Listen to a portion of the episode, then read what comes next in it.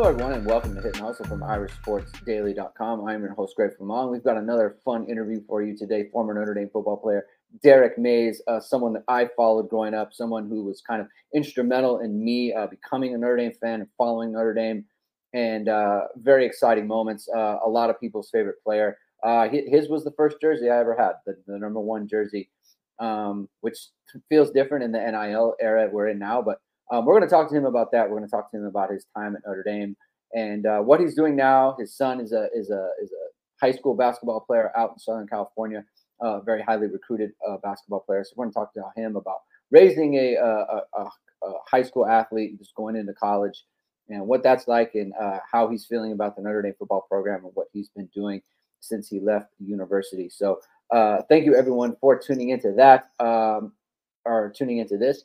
If you like what you hear, uh, please subscribe to this channel. Please hit the notification bell. Please like this video. Uh, it really helps us out. And uh, before we get going with Derrick, I want to talk to you about a couple of our sponsors. The first of which is ESQ Clothing, which is founded by Notre Dame alum Ga Wang. You've seen ESQ's uh, on all of your favorite Notre Dame players and coaches. With over a decade of making the best custom clothing available, ESQ will help you look and feel your best in 2024. From a perfect fitting suit or sport coat, shirt, or bomber jacket, or that perfect tuxedo for wedding season, check out God's amazing work at esqclothing.com and book an appointment to upgrade your wardrobe today. Mention ISD and get 10% off your entire purchase. And I want to thank our second sponsor on this show that sponsors all of our shows, and that is VSRMediaCompany.com, which is founded by Notre Dame football pregame host and Emmy Award winning anchor Vahid Sadrzadeh. VSR Media provides professional and cinematic video and photo. Whether you're looking for a collegiate or pro level highlight reel, have a personal story to tell, or are aiming to diversify and grow your business, VSR Media specializes in short and long form video storytelling, social media management, and website design. VSR Media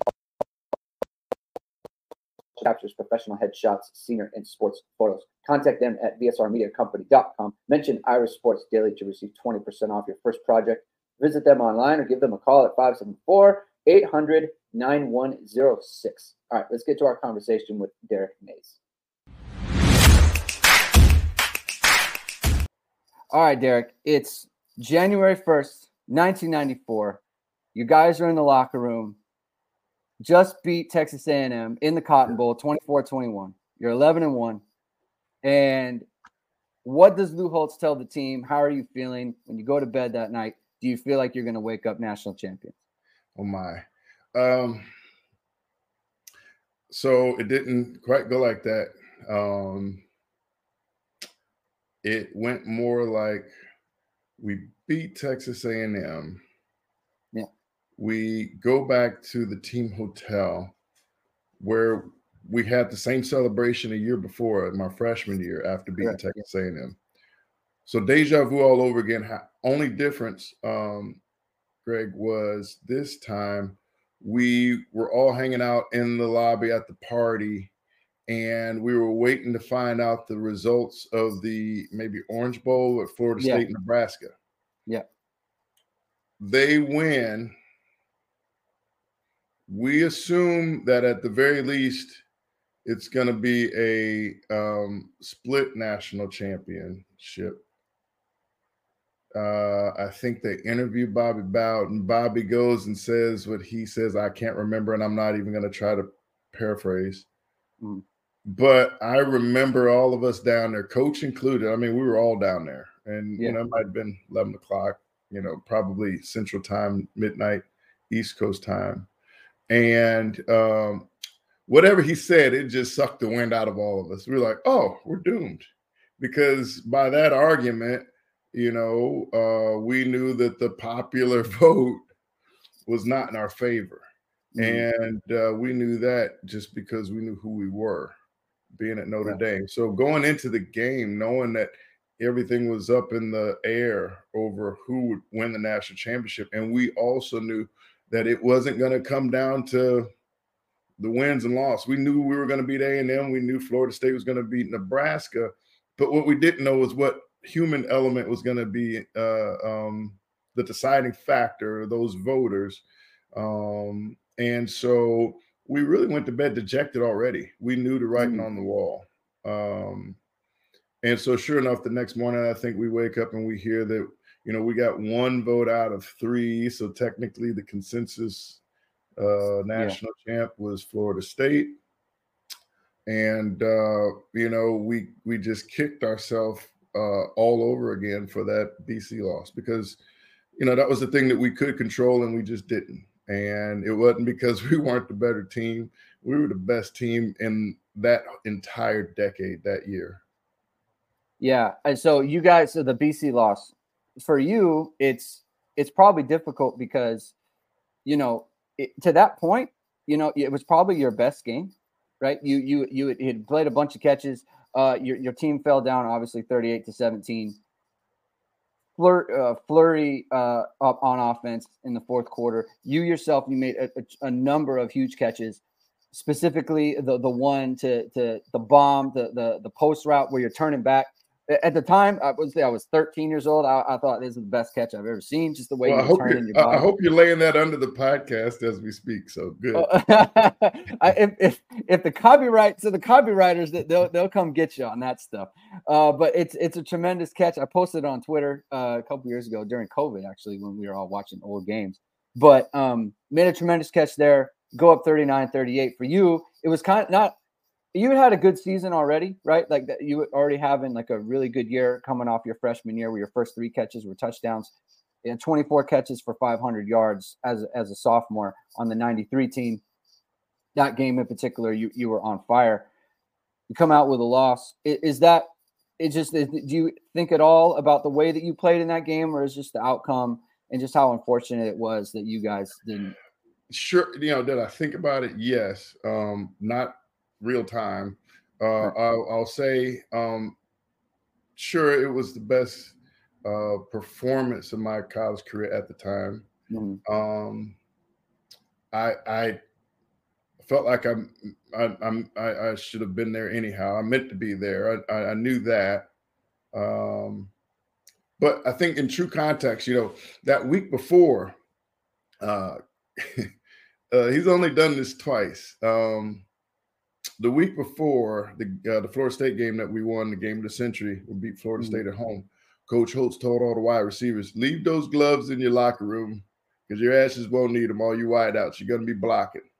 Mm-hmm. And that's what we did. If you remember, Ray Zellars and Lee Becton tore it up. Yes. They, killed, they killed Florida State, and we blocked our asses off. I mean, we Lake Dawson, myself, Clint Johnson. I mean, we, we were uh, Adrian Jarrell, I believe. We were all mm-hmm. through there, right? Um, and the only other time he did that was my freshman year when we played at USC. Um, and he told us the same thing. And Reggie Brooks and uh, Jerome Bettis tore it up for like 150 a piece. It was nuts. Um, yeah. So I guess the real thing was it was in contrast to that week prior to.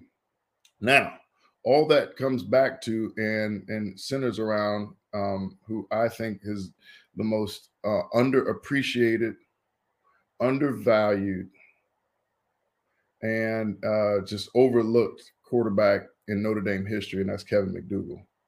Um, Kevin McDougal was the best basketball player out there on that field, and that included Charlie Ward. Wow. Kevin McDougal was a scratch golfer and probably the only scratch golfer on that field. Wow. Um, Kevin McDougal was the best quarterback in that game. Kevin McDougal was the best passer that I ever had at Notre Dame. So unfortunate and and borderline criminal that Kevin had to take that game on his shoulders in Boston College. Mm-hmm. Um, that whole fourth quarter, Kevin threw the playbook out. Whatever play came in, he said to F it. This is what we're going to do instead. Um, the only play that we ran that was called for us was after all those that that those two drives that we that we were working in the end in the fourth quarter. Mm-hmm. Uh, if you remember, I kept coming across the middle, kept coming yeah. Those are all Kevin. Those, Kevin was calling those. D, I want you to do this. And um, Coach Holtz called a play. I, he's never drawn anything up in the dirt before. He said, called a timeout. He said, Kevin, I want you to do that same play, but this time he said, Derrick, I want you to go in a little bit and I want you to take off. And that was the pass that you're referring to. Yeah. Um, why do I say all that?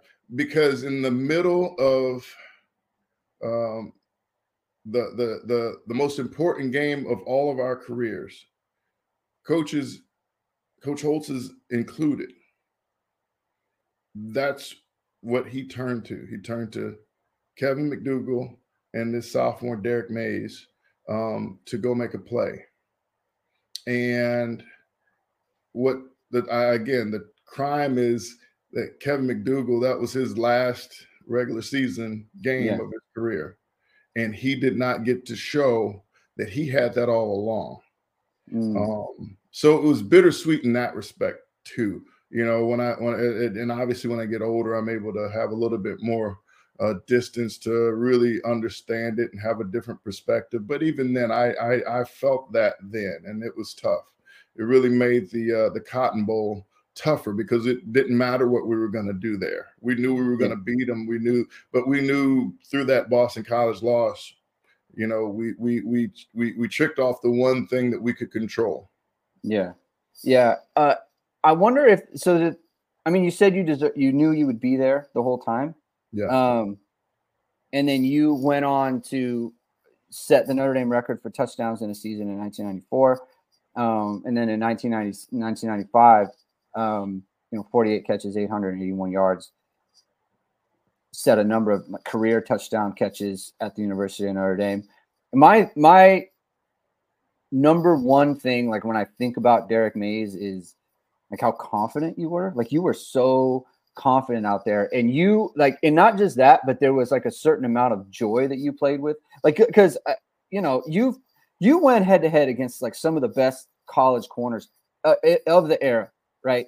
And uh, i kind of sent this to you in kind of the outline like uh like chris hudson 1994 in that fiesta bowl he, he won the he won the thorpe award right and you you gave him over 100 yards uh Samari Rolle. uh one one of my favorite games which which you're orange bowl hall of famer because of this, of what you did in that game. Like you had those guys like turned around. I'll never forget Sean Hammond. You tipped the ball to yourself, and Sean Hammond just throws a tantrum in in in the end zone because you just can't believe that he let you. And you're laughing, like you're you're laughing about it, like you're smiling, and and you, I, you know, respectfully, like you were always you were always chirping. You you know you were always talking to guys, and it was like in an almost like uh like playful way, not playful, but like not not uh, right. not malicious. No, no, you're absolutely know. right. Just yeah. genuine uh, competition, and yeah. and what I think um, when I hear, you know, that's just so great too. When I hear and I see, you know, Coach Prime and getting all this pub and and and I see Mike Irvin, um, you know, uh, on Undisputed now. Like those are the guys I came up watching and and yeah, and wanting to emulate. So for me, you know, that was just part of it, man. Go out and have fun and let's see who's the best. That's it. And we'll find out and, and it'll be fun. Um, and and so, you know, having those kind of guys as my, you know, big brothers and, and uncles to be able to to see what it's like to compete, right? And then mm-hmm. to be able to go to Notre Dame where that's all we did. So I promise you, if you thought I was a talker, Go take a look at Lake Dawson at practice. Go take a Lake Dawson who used to take his helmet off after every touchdown. That's what I yeah. saw as a freshman, right? Uh, Jerome Bettis, he goes in the end zone, he's taking that helmet off, and like we loved to compete. So I wasn't doing anything different than what all my my older brothers were, were showing me that had the the the the the the metrics, right? Had the merit to boot. Mm. And and I I appreciate what you said there, Greg, because I really do believe, man, you know, it's not talking trash if we're out there giving our all and yeah.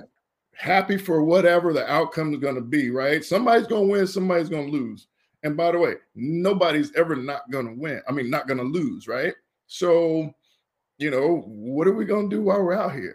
And right. and uh, I think sometimes uh, uh, that may have come off um, as brash or, um, but it wasn't because that's how our practices were. We went at it, and that's why I know it was the best team of the decade. Because you look at all the guys who went into the league out of that night yeah. uh, from that team, right? Mm-hmm. Now that team was stocked with by far, in my opinion, the best class that has ever played in modern Notre Dame football history. I mean, Bryant Young, Jeff Burris, Lake Dawson. We got Hall of Famers in that class. Aaron Taylor. Oh my goodness! I mean, Bobby the Taylor. list goes on and on. We had backups. Willie Clark going the fourth round because he ran a four-two at the time. I mean, it was amazing how much talent was on that team. Yeah. Pete Bercich. Oh my God. Brian Flanagan. I can go. Jim Flanagan. I can go on and on and on. Um, so yeah, that that be, because of that and seeing it every day in practice, um, that's why we had so much fun out there because we were just happy to go and take it out on somebody else, you know, uh, after six days of taking it out on each other. Yeah, and it was an era too for wide receivers specifically where you guys were an I formation team, so no one's hiding Derrick Mayes, right? No one is uh there you you guys aren't like scheming Derrick Mayes to get oh, matched up that on word. A, you said the word. People get upset these days when I try to point out the difference between a scheme offensive attack that gets wideouts open and the stuff that I had to watch Mike right. Irvin and Jerry and and Robert Brooks and Andre Rison do. I mean, there's yeah. a big difference. Yeah, like you're out there, it, you're in man. We're we're playing man against Shawn Springs. We're playing man against Bryant Westbrook, and go win, right? And so, like that's that. It, to me, it's like when people, uh, you know, talk about like you know, anytime in the off season, talk about like uh, you know, who don't mention any names. I know what you mean. Well, no, I'm not getting you know what I'm saying. Bus, like, well, no, but I know like, exactly what you mean. People who have people who have legitimately done things, but yes. like it's like don't don't forget Derrick Mayes because it's a different era. Like I I looked at the the target like the the number of catches versus the number of passes, right? Yeah. And it's like you guys are throwing the ball 200 times a year. Right. Can Can you please show me where those stats were? I've never been able to find them. I'm not an analytics guy, but I look thought in my head a yeah. lot about that rate, whatever that clip was, because I yeah. know I was extremely efficient, and I know Coach only threw the ball maybe 14 times. I'm, i knew that average yeah. Um, yeah. for the longest. That was the one average that I did understand um, versus what the average is today. Um, I'll also just say one more thing, and I had a great conversation with the new athletic director at Notre Dame uh, Pete Bevacqua uh-huh. at uh, one of the games this past year. And we got to talking about just nuances of everything. And one of the things that he had, you know, mentioned, we started talking about stats. And I said, well, before you go anywhere, I'm just going to tell you, I'm I'm a bit jaded. I said, not for me. And I, I pointed to Ron Powlus, who's an associate athletic director there. I said, not to me, but for my quarterback. I said, you know, my quarterback has two bowl games um, where he threw at least two touchdown passes to me and over 180 yards. And guess what? Those stats don't count for him in the in the record books.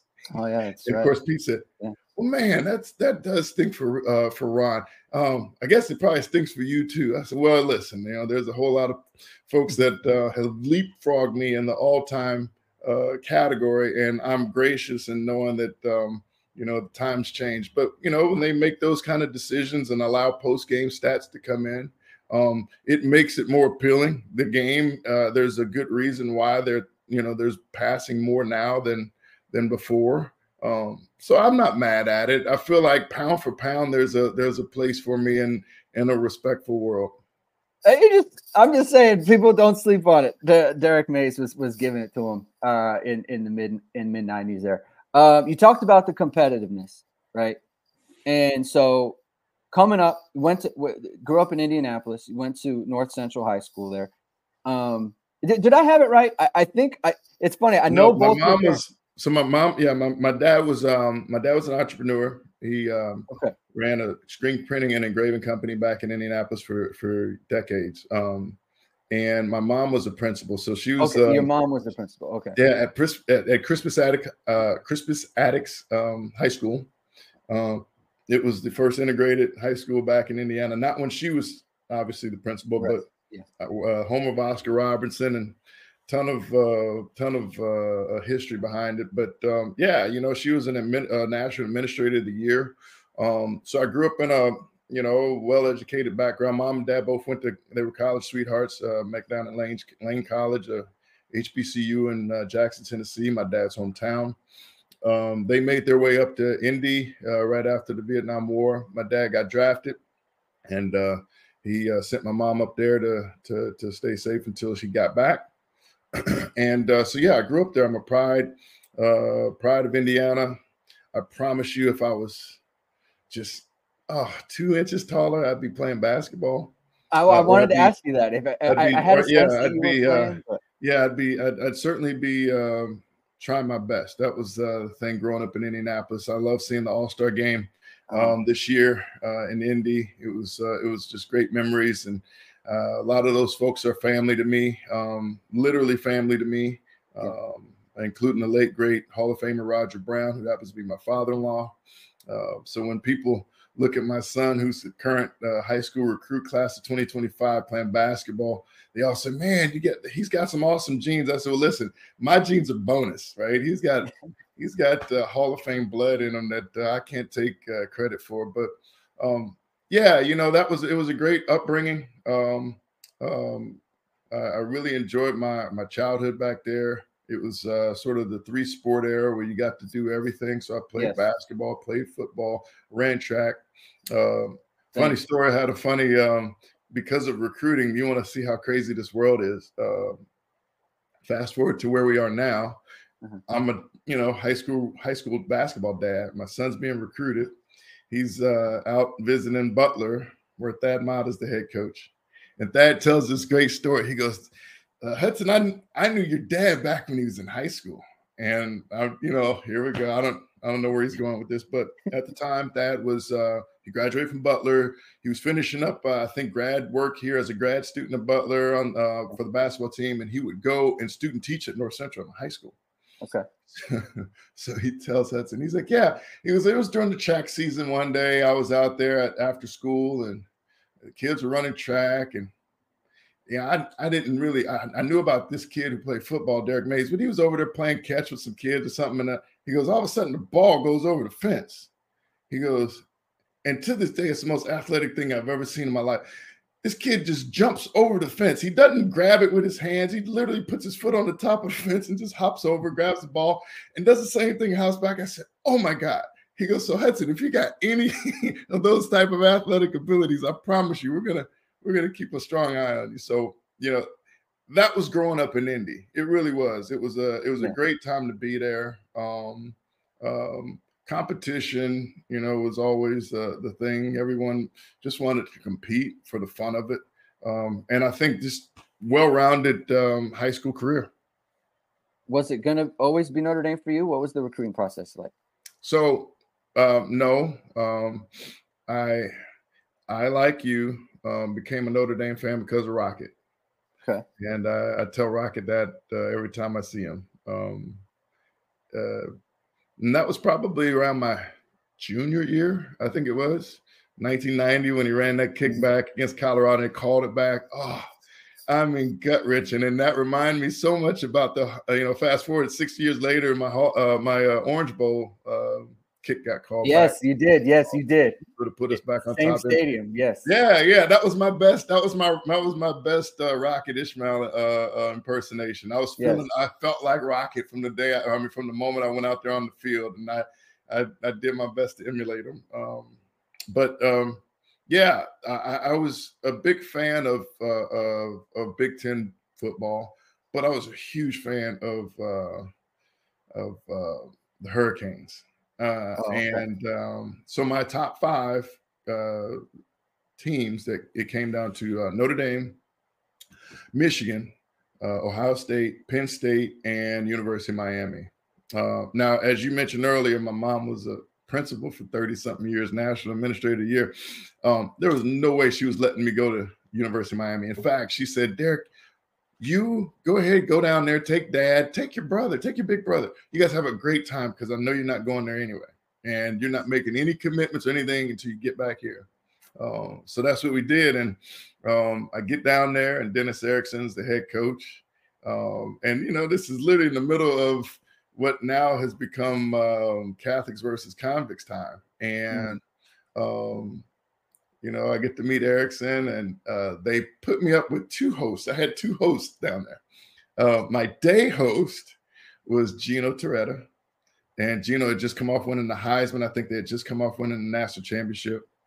and yes. uh, that was my day host. And so he uh, he took me down to Penrod's, uh, which is now called Nikki Beach, I believe. And back then, you know, it was way more topless than it is now. And he said, "Hey, Mr. Mayes, you want to come with me? I'm gonna take a Derrick on a walk on the beach." My brother, uh, uh, he slept in that night from the night before, so he was nowhere to be found. Um, and my dad says, "Nope, you guys go." He, I think he already sensed what was happening, so Gino takes me on a walk on the beach, and everybody's, "Hey, Gino! Hey, Gino!" It was amazing. Um, so that was my day host. Uh, we had a great lunch down there, and then he uh, takes me back. You know, it's about six o'clock now. He goes, "No, um, I'm gonna turn you over to my brother. He's gonna take good care of you." Uh, I said, "What are you talking about, Gino?" He's like, "Well, this is your evening host." I said, "Okay," and he drops me off at this condo. On the couch is a red shirt freshman, Warren Sapp. Um, come out the back room. It is Lamar Thomas and uh, his roommate was I think Kevin Williams at the time, and okay. so Lamar was my host for the nighttime. And um, back then, uh, Uncle Luke was live and in person. Uh, I remember we had courtside seats at the Heat game with me, Lamar, and Uncle Luke. Uh, and then the two of them take me to Uncle Luke's club. By the way, Bobby Taylor was on the same visit. And so Bobby and I, we hit it off because we both had already made commitments to Notre Dame. And so we confirmed right before the, the, the entire weekend started. It was like, so just so I'm clear, are you you're definitely going to Notre Dame, right? Bobby said, Yeah. I said, okay, great, me too. We're officially brothers, we're officially best friends, and let's go enjoy this um, trip. so the trip ensued, and um, I think the rest was history. rest is history. That's that's that's awesome. I I I it's interesting. Like I understand because uh, as a parent, right? So I have three kids. Uh, the oldest is nine. Um, as a parent, I I completely understand that sentiment, right? And I'm sure you do now too. Like uh, you you would do anything. Like you you will choose a career. You will choose where you live. Like you will do all these things to get your children into the best uh, educational situation you can, right? Uh, and so I, I, totally I totally understand that. Um, had I had, talk, had I, had I went to Miami though, I would have set that town on fire. If you thought Lamar Thomas was something, he would have groomed just an amazing 2.0 version of himself. I would have been an awesome wideout. There's no, I'm sure half of my life expectancy would have been cut in half, but um, you know, that would have been the price I paid for it. Yes. Uh it does seem like though, just from reading about you and like other interviews you've done over the years, you were kind of destined for a school like Notre Dame because it seems like you always had that um your kind of mind you know thinking about things other than football. And I, I was I was reading something you you uh, you did with the Observer. I think it was in 2014 you were talking about how Lou uh, Lou Holtz and I've never I've never heard this before. I'm, I'm wondering if you could expand on it. Yeah. Was talking about how your football life in your athletic life really is like basically a hiatus oh, yeah, from your yeah. um from yeah. like your, your I don't know like I don't want to say real life or whatever, but explain what you mean by that. Explain no, what it is real life. Your, you know, they're okay. they they're both real life, yeah. Um, but they're two separate parallel lives. Meaning, and what he meant behind it was, yeah, you're taking a hiatus from your your your life, you know, as as as we understand it in the in the familiar terms while you're pursuing this unicorn life in this crazy other dimension mm. that is professional sports. And at some point, you got to come out of that matrix, yeah, and back into the the world. So you know, up here we we get to be, you know, Neo and and yeah. prime time and amazing and you know the bus and but when you when you're done, you know, you got to come back down here and you're you're you're Mr. An- you're John Anderson. Right. right. Yeah. You're Derrick yeah. Mayes. Um, and so, you know, yeah, that resonated with me even during the recruiting process. Um, you know, he said, I'm not here just for four years, I'm here for the next 40 years of your life. And my mom said, Great, you can take him back up to South Bend with you now. Um, it was it was one of those kind of just simple yeah. uh, understandings, uh, not transactional, but certainly I knew um, I knew what I was getting out of this on the front end, and my my family knew. Um, I, I, had been around football all my life. Um, when I go back, going back to Indianapolis, growing up there, one of the things I, would be remiss if I didn't talk about sort of the the the catalyst of all this. Um, in the seventh grade, I'm sorry, my mom was pregnant with me when she was teaching before she became a principal, okay. and um, she had a seventh grader who, who, for all practical purposes, probably had ADD and wasn't, you know, wasn't even able to, to, to diagnose it back then. Right. Uh, very rambunctious, amazing kid by the name of Mark Clayton. Okay. Mark Clayton, who went on to become a record-setting wide receiver for the Miami Dolphins with Dan Marino, mm-hmm. um, at the time took up an offering throughout all the kids at class for my first baby blanket when she was pregnant with me.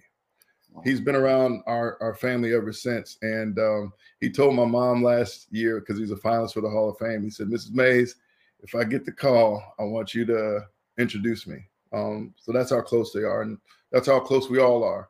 Um, so from those days of me growing up, I had my superhero in Mark Clayton. I knew what it was like to be a professional wideout because I saw it firsthand. Um, you know, it it bleeds into sort of my professional thesis, and I think that is um, there's two things you need in life, and that's access and advocacy. Um, I had access to to to something that I was so passionate about from the day I was born. Mm-hmm. Um, I had an amazing access to an amazing individual like Mark, um, and then I had advocacy right from my parents um, and that little village that was built around me. Um, so yeah, a lot of this stuff was, um, you know, somewhat pre, you know, predisposed, um, and and um, um, I don't know where I was going with that tangent, but I felt like I needed to make sure I put that part yeah. in about Mark because it really does transcend the rest of my, you know, uh, career, and uh, that was that was just all rooted in me. Well, I'm glad you brought it up because I'm always curious about like everyone's kind of journey, right? Like no one is just no one knows where everything's headed, right? Right. And so like where like for for you, like you you said you, you were a basketball player and then you could have and then you became a football player, you know, and then you became a great football player, a recruited football player, you ended up at Notre Dame. Uh second round not just at Notre Dame, record setting wide receiver at Notre Dame um, you know, not to not to be like embarrassing, whatever. You're you're a lot of people's favorite player at Notre Dame, right? Like a like a legend, right? So that's um, you know, notable, right? Um, and I and I wonder, a, a I, I wonder two things, and I'm talking about uh, your son Hudson now. Yes. A, does he does he know how good you you were? I guess does he know this? Does he does he give you a hard time about it? Like, does he do the thing where it's like, I don't know, like, uh, sure, like, like you know, does he kind of like, sure, you, I'm sure you were great. Here's what I'll say. I, I believe, I believe, and I, I, I just sent you a couple of um, items around Huddy uh, okay. to give some more color. Um, I believe Hudson, um, you know, has uh, an appreciation for what I did but I believe he understands, like I do now, um, that you know I we really do believe this to our heart, heart of hearts. Um, that a lot of that was for for for me to be able to give to him insight, very much like I was able to gain insight from the you know Mark Claytons of the world at a very early age. Mm. So the access, that's I, I believe he uh, um, values that a whole lot. Yeah. So I, I, believe he values that much more than any of the, you know, sort of stuff that came with it. Now, that being said, yeah, he's, you know, he's seen enough clips of mine to know um, what I could do. Um, but he's also had experiences with other friends and, you know, old teammates of mine um, that, that, you know, he gets around and, um, they'll tell him, and, and you know, folks like Rocket, Rocket be over here. You know, his his wife's uh, from here in L.A. and he comes out and watch you know Huddy's baseball games when they were, when when he was in middle school, and we'll go out to lunch afterwards, and he's like, "Do you you just don't know about your dad?" Those kind of things, right? Yeah, yeah, yeah. So again, access and advocacy. You know, I've always believed that the stuff that we tell our kids, you know, they need to hear it from somebody else. Um, right. yeah. and and very much the same. It worked for me. You know, having that access and advocate and someone like Mark, um, just to be able to hear it differently, hear it from someone else. It goes a long way. And so um, I believe in putting mentors around, you know, my son the same way uh, to give him those those access points. Um, was it was it hard for you, um, like kind of initially when he was, let's say, seven, eight years old, to like was he was he always? I guess what did you feel like he was always showed the predilection to be like a great athlete? Or what, like were you not sure initially, or what no, was from it? Day one. Right from day okay. one, from day one, I knew um, I knew what I had on my hands from day one. Um, he was just an early developer. He was early developing at everything. Um, mm-hmm. um, he was, you know, a, a, June baby. So we actually started in school the year before versus waiting a year after because he was so accelerated. Um, literally rode, started riding his bike at three um, no training wheels. I mean, I just literally threw him on a miniature bike. I did it in the grass and I pushed him, and he never stopped riding. Um, just picked up stuff so quickly. Um, so that was my first inclination. Now, because of that, and because of my own experience, and because of what I understood when it comes to historical data, um, I felt like he was going to have the body type of his grandpa, and he was going to be taller than me. And um, as much as I like football and as much as I enjoyed it, it's not for everyone. And I believe there's um, there's two things that come with football: temperament and development. Um, and without those two mints, you you you you're not gonna be able to to excel in football. Um, it's such a developmental sport. A lot of people don't know what they have until they go through puberty. So my mm-hmm. theory was, well, just save your brain and a whole lot of miles and not play tackle football until you get into high school. So that's what I told him. He said, Dad, I want to play football like you. And I was like, sure, kid. I tell you what, when you get into high school, if you still want to play football right in, all all yours. You get you got the green light. Um, meanwhile, you know, he grew and now he's six foot five and a half, and it's a thing of the past, right? Yeah. Um, and so you know, I, I, did see that. I did have sort of the, the foresight to sort of see that, and um, he has the temperament of his Hall of Fame grandpa versus my rough and tumble uh, temperament. Um, people, including uh, a lot of um, the old uh, Pacer Hall of Famers and even Reggie Miller, would say when they see Huddy out there playing, it looks just like his grandpa. He's a sort of a reincarnation. So that's really fun because for me, it takes the pressure off of him having to ever replace anything that I ever did. And I know that's yeah. really tough for for kids. And I, I know a lot of them up here out here in LA growing up. Um, all the babies, the Justin Pippens, the Cam, uh, Cam yeah. Martin, yeah. Uh, Bryce James, they were all classmates or teammates during this period of time. And and it's man, that's tough. Huddy got to, you know, do all of that and be adjacent and, and not have that extra element. Um, just because, you know, I was over here in the football and he's now in the basketball. So that's been, I think, um, I think that's been really helpful for his development. I wonder what kind of, uh, I guess, sports dad you are. Are you, uh, you, do you, are you like, are you, are you boisterous? Are you yelling? Are you quiet? Are you off to the side? Are you sitting front row? Like, I, I want, I wonder how you take in games. Here's what I'll tell you. um, I remember just probably two or three years ago, Huddy was watching the game. He's like, "Oh my god, Dad! When I get in the league, I'm gonna get you courtside tickets. What else you know?" I said, "No, you don't. I don't want courtside tickets." I said, "You go get me a mama's suite. Nobody needs to see me. this is all about you." Yeah. Um, and it really is. Um, uh, you know, I I stopped coaching him very early on I went out and found him the, the right kind of coach and mentor that I felt that he needed for his development. And we've stuck with him this entire time. Um, he's that horse whisperer to him. Like I said, mm-hmm. people got to hear it from different people.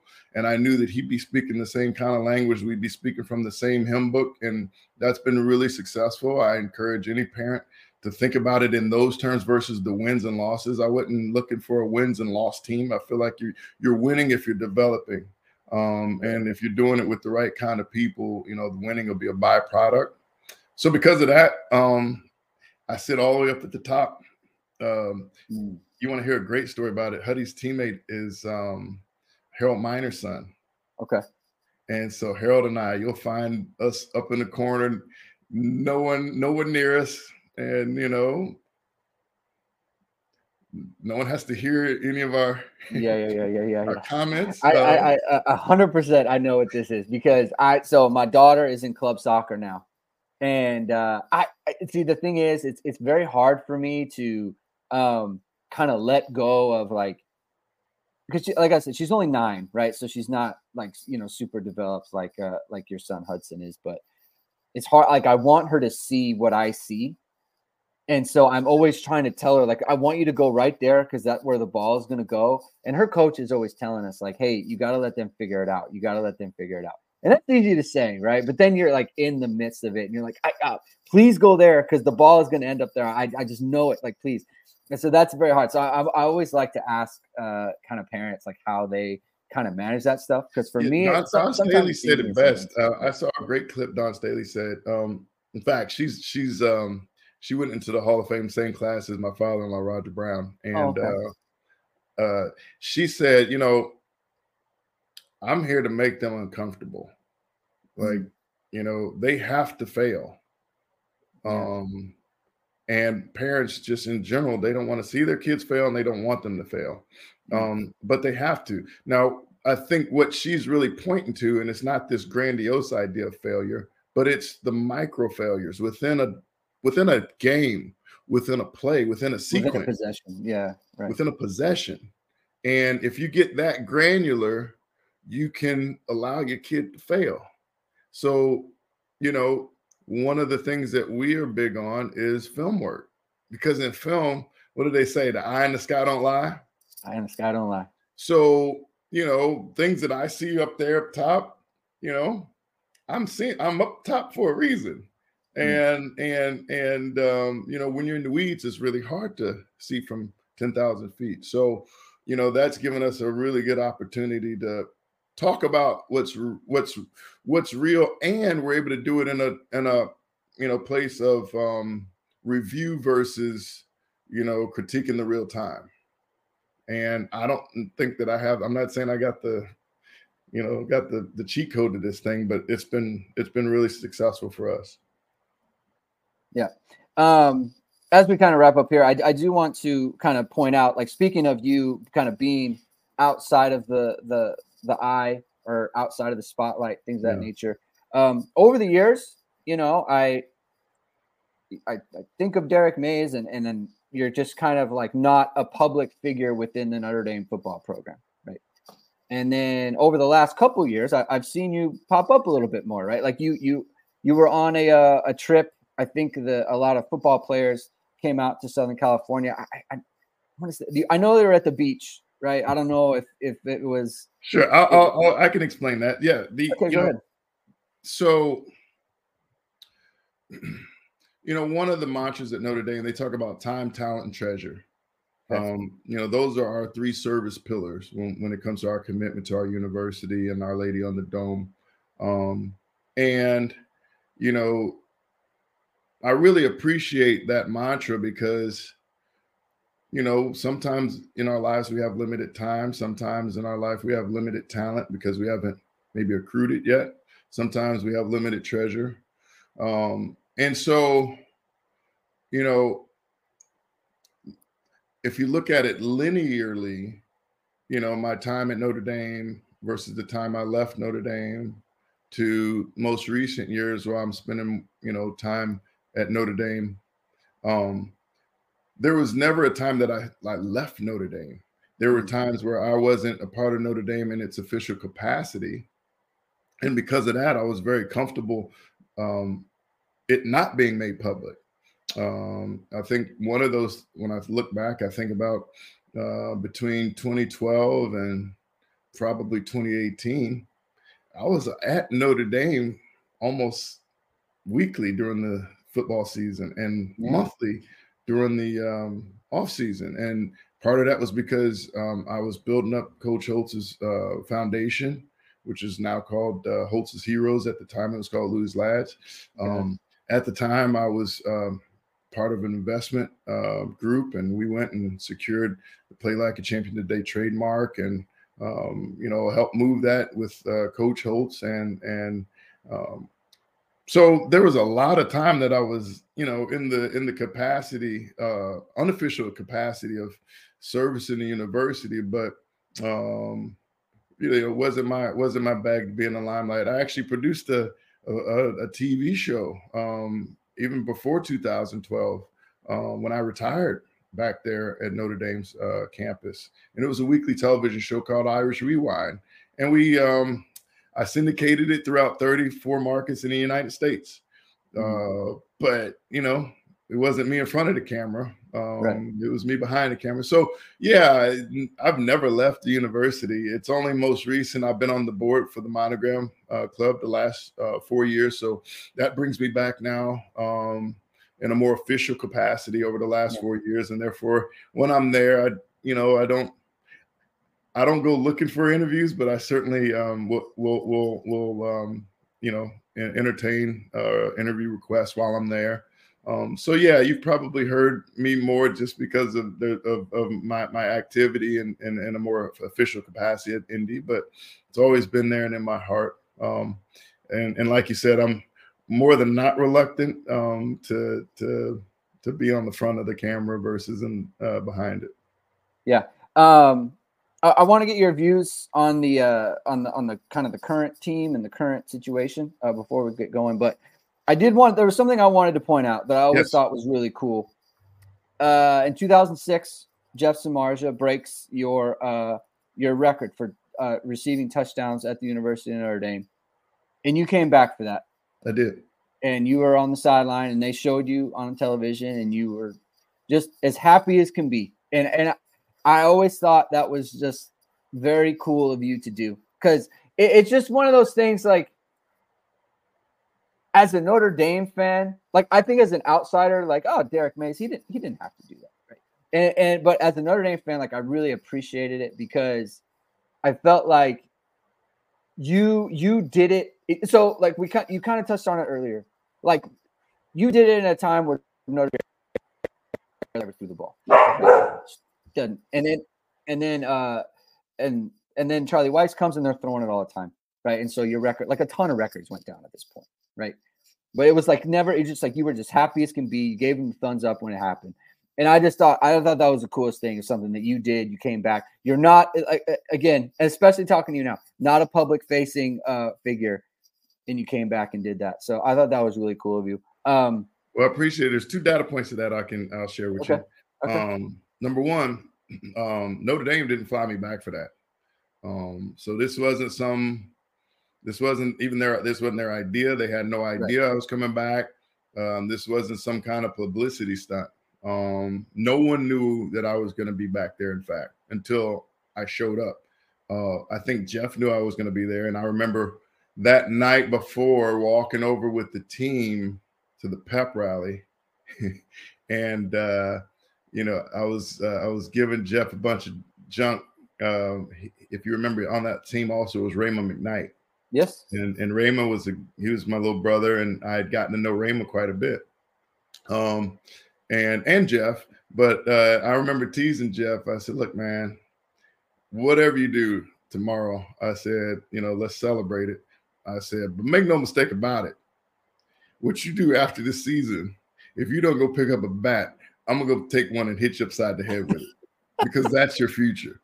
And um, so we always get a kick out of that whenever we run into each other. He's like, "You told me right, big bro. You you know, you, you sage wisdom." Um, yes. But yeah, um, so those those two pieces, you know, it, it was um, it was important to me. Listen, when I broke my record, um, when when I broke my record, when I became the all-time leading receiver, um, I learned that it was Tom Gatewood uh, I did my homework. I learned that Tom Gatewood was the first black Notre Dame captain. Um, people don't realize that part of the reason why I came back my senior year is because I wanted to be a captain. Mm-hmm. So we're back to that again now. You think about the Mark Claytons and the Lake Dawsons. I continued to pick out these mentors along the way, and and and I learned about Tom and I learned about his history. and it was the best thing ever to go meet him finally, um, like a two, couple years later. Um, and so, yeah, I, I, I felt it was only right, you know, to to you know pass it, pass on that that legacy, that you know that that tradition, and and you know we're truly bonded by a university, and it it um, it sort of transcends uh, generation and transcends uh, uh, trends and everything else that's uh, been set in the past. And in a kind of a full circle moment as well, when you broke the record, uh, your there was your parents were on screen a ton, uh, and your mom she she had gotten the ball and she was just sitting there holding the ball, and it, it especially now like it just that's awesome like that it's just it's awesome that that happened so uh, it, it was very cool to see kind Thank of you. that, so, hey, that quick, I, I, can give you a quick data point on that too. Do it. Um, you know, I was a film TV major at Notre Dame, and um, um, we would have uh, we would have production meetings. NBC obviously did our our, our games, and we yes. had that exclusive deal with NBC on prime time every Saturday, home games.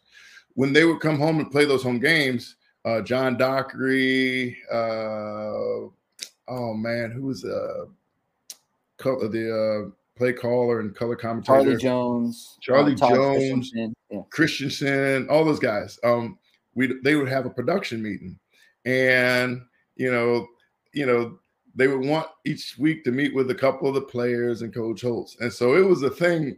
You know, you talk about competition. It was a real thing to get called up to go to the production meeting, right? Yeah. And I remember my freshman year, I might have got a chance to do it once. And the only reason that we all wanted it, Jeff Burris at the time and Lake Dawson and all the darlings, they come back to practice with an NBC hat on or Jeff Jerome Bettis. And I'm like, man, where'd you get? He's like, I met with the producer. So it was a thing that if you get called to go to production meeting because you're gonna rock the hat and go back to practice and everybody gets to see it, right? Um, so before I broke that record that Friday, they called me in for the production meeting. Mm-hmm. I was used to it by then. It was my junior year. Um, and they got to talking, and um, might have been Charlie Jones. I can't remember. Pat, no, it wasn't Pat Haden. It might have been Pat Haden. Um, they said, okay, Derrick, listen, we know you're about to break this record tomorrow. It's likely that you're going to break it. Um, you know, we want to do something special for it. Um, and we don't want you to think too much about it, but we're just giving you heads up that in each end zone, we're going to have like might have been John uh, John Dockery in one end zone, and then uh, was it John Gray? Um, Jim Gray. Jim Gray. Sorry, thank you. Jim Gray in the other end zone, um, and whichever end zone you scored in, um, they're going to come out and they're going to grab the ball from you if you don't mind. I said, okay. Um, they said, uh, do you mind if you if we get the gloves too? I said, okay. I said, I don't know how you guys plan on doing any of this, but sure, if you guys can magically do that, no problem. And like clockwork, game goes on. Uh, I score uh, the the break, breaking touchdown. Here comes John Dockery out on the field. I give him the ball. I give him my gloves. I turn around and start hugging my boys, all my linemen, and we're you know chatting it up. They're all telling me congratulations. We're going to sideline, and so this is how much you know we knew like the business of TV going into the kickoff, there was always that guy with the orange mitt, and he'd come out onto the field with his oh, orange oh, yeah. mitt, and that let everybody know we were in commercial break. Cheerleaders, the band's playing, everybody's messing around, the kids in the stands having a great time. But the minute he walks off that field with that mitt, you hear the ref blow the whistle, and we're ready for the next play, whether whatever it happened to be. So in this case, it'd be a mm-hmm. kickoff. So I'm on defense. I'm sitting. I mean, they're on defense, obviously, coming up after kickoff. I'm on the bench getting some water. There were some cameramen there. I, I knew that. But I look out and I see the guy with the orange mitt. He's still on the field like this. The ref blows the whistle, but he's still out there holding his mitt. The kids are screaming because they got the guy, uh, the, the kicker out there ready to kick the ball, but nothing is happening. And for like 30 seconds, this is going on. Yeah. I realize when I get home what you talked about the interview that they did. They took uh, John Dockery takes the ball, takes the gloves, runs up into the stands. They find my mom and my dad, and they present the ball and the, and the gloves to my mom and my dad, and they interview them on the spot. That's when I learned that you could take an interstitial from your own commercial program, uh, from your own broadcast programming. They took a 30 second in, in, in yes, a 30 minute, 30 second uh, uh, spot within their commercial time. So uh-huh. they came back out of the commercial. They had 30 seconds left. They're holding the kicker while they do this live interview on TV. And from that point on, I realized that you can pretty much produce anything. That's true. It, it, was a great moment. Um, last thing, Marcus Freeman, 2024. Uh, just what, what, how do you feel about the program, where it is, and uh, wh- where it's kind of headed under Marcus Freeman? What, what, what is your take on that? Um, I like Marcus a lot. I, I, got a chance to meet him when he first got the job. Um, he's an amazing individual, family man, um, and he has a vision that is in alignment with um, what the the great ones at Notre Dame uh, have had. Um, the Coach Holtzes of the world, um, the Parseghians, the Rocknes. Um, I feel like he's got a grasp on the climate of college football mm. and the ability to uh, lead young men.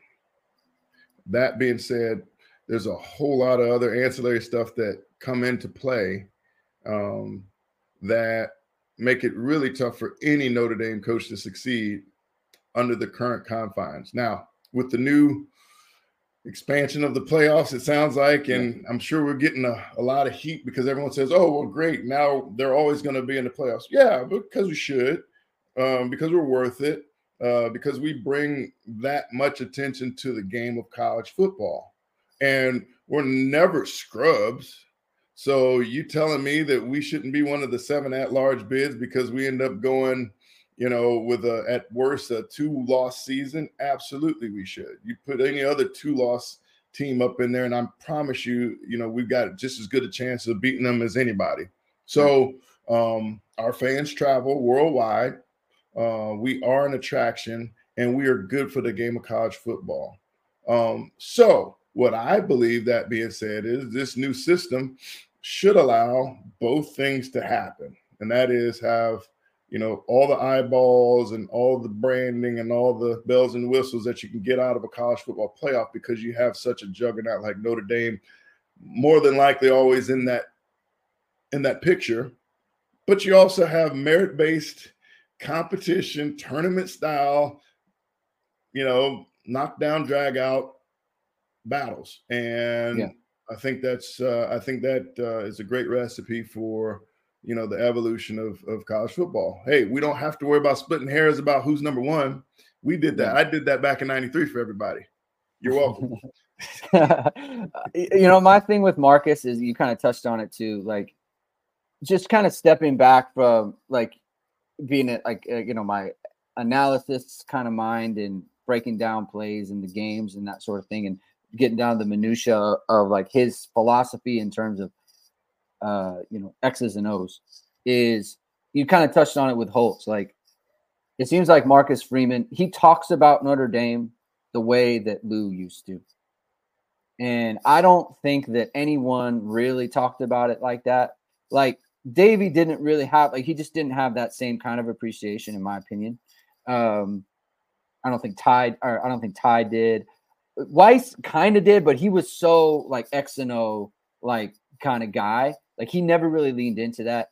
Uh, Brian Kelly definitely didn't lean into that, like the specialness of Notre Dame, and Marcus really does. And uh, I don't know if that's necessary. Go, please. You, you well, the only thing I was going to add to that, I, the only thing I can say I take responsible for, and again, it wasn't in front of the headlines and it wasn't in front of the camera. Um, I was responsible for getting Coach uh, Freeman and Coach Holtz to meet for the first time uh, Coach Marcus flew down to Orlando. I met him down there, and uh, we met at Coach Holtz's house and uh, visited the whole day. Coach Holtz gave him his his Bible of uh, yeah. you know things to have to think about your first days on the job. Um, they went back and they Xerox copied it and sent him the original one back. Um, and we just spent the day together, went and had dinner together. Um, and um, number one, it was an amazing for me and just an amazing experience. I was really honored um, to be to be part of it, to be part of that exchange, um, and to see day, you know, years later, how it's all manifesting in the way that you're seeing it. Because that's what I believed in the first place. I really thought, hey man, let's just go get you some access and advocacy. We're back to that again, right? Mm-hmm. And in doing so, I think it was just an awesome way of bridging that gap between the two generations. Um, because of that, he's got an amazing support system of advocates throughout all the of, of the Holtz era guys that are coming back. And I know you've heard that we've been coming back in record uh, numbers. We got two all uh, pro Hall of Fame teammates of mine whose sons are going there next year, and Bryant Young and, and Jerome Bettis. Like that's what it's all about. Um, I don't see that phenomena happening with any other coaches prior to Marcus Freeman. Mm. Yeah, like Bobby Taylor's son did not uh, did not end up at Notre Dame. He went to Texas A&M, so that's something that fans were talking about a ton. Um, well, I, I think I think everyone is just like uh, excited that you are kind of more public facing now, right? And a little bit more, right? Obviously, you're still going to be kind of uh, uh, up on the top row, uh, as you like to say it, with, with your son's games. Um, but you're a great example of the what Notre Dame can do, right? Record record breaking player, uh, Super Bowl winner in the NFL uh, doing very well in business, doing every, uh, very well w- within the university, right? Like honoring the university and what they were able to do for you. And that's kind of the Notre Dame message. And so I'm glad that that's um, being brought out a little bit more. Uh, Derrick, thank you so much for your time. I, I love this. I, I enjoyed this very much. I told you before we started recording, uh, I learned to play the game from from watching you play and uh, I, you were my first jersey I ever had, and I think that's the case for a lot of people. That number one. So uh, thank you again for coming on. Uh, good luck with your your son, with Hudson, and everything. And uh, and I hope we see we see more of you in South Bend uh, very soon. Thank you much, Greg. The honor's mine. Um, doing an amazing job. Uh, your passion for what you do um, is evident, and um, yeah, I just appreciate all the words. Uh, thank you for taking me down memory lane. All right, absolutely. We'll talk to you soon. eu acho.